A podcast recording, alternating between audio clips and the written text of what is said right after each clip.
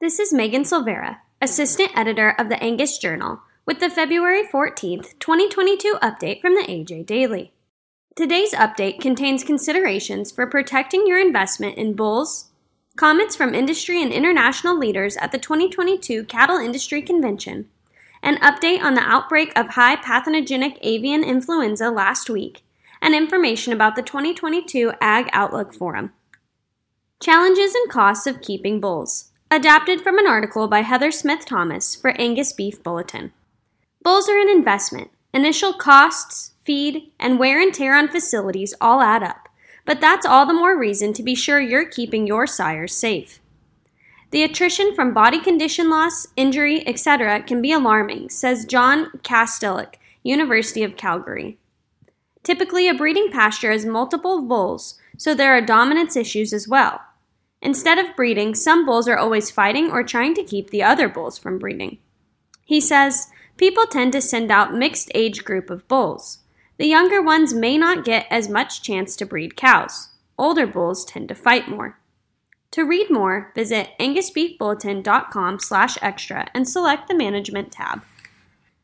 Industry and international leaders optimistic for the future of U.S. cattle and beef industry adapted from a release by the National Cattlemen's Beef Association.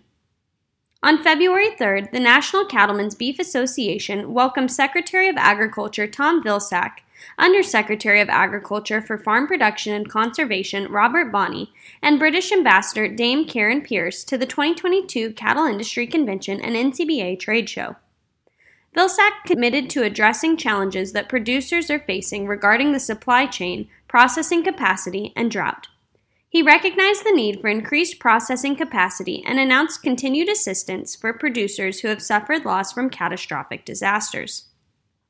Bonnie noted the industry's role in conservation efforts and that cattle producers play a critical role in environmental stewardship goals. For more information, go to ncba.org.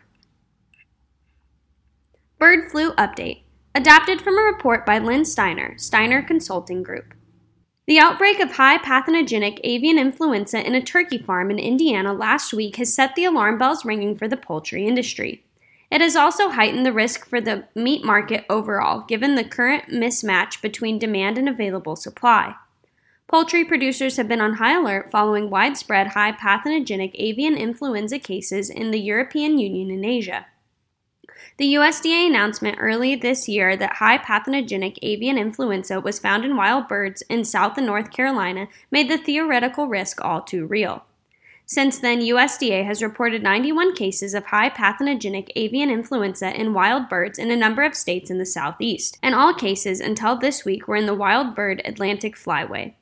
To read the full report, go to dailylivestocksreport.com.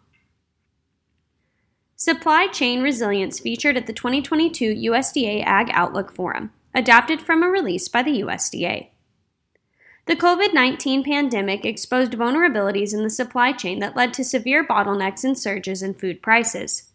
USDA's Agricultural Outlook Forum features a track on supply chain disruptions, their effects on the agri food sector, and strategies to increase food systems resilience.